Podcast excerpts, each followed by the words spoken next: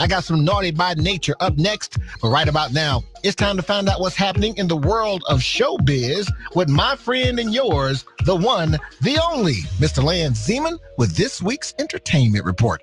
What's happening, Lance? Dickie, Samuel L. Jackson is not finished with Nick Fury. He returns in the Disney Plus series Secret Invasion that is due out in 2023.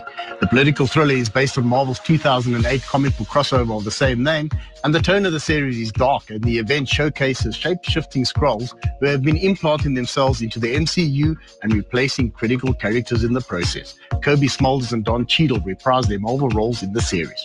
And Kelly Clarkson is following the footsteps of Kacey Musgraves and Adele as she preps a post-divorce album.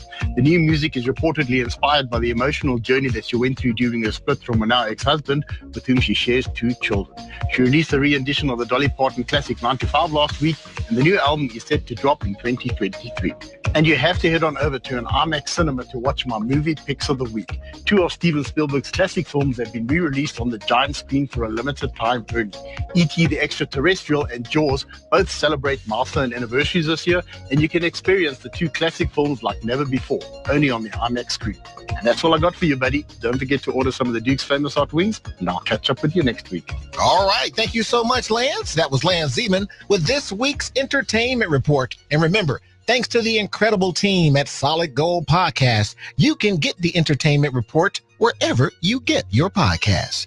All right, you're listening to the hottest party on the radio. This is the weekend party. Hot 1027.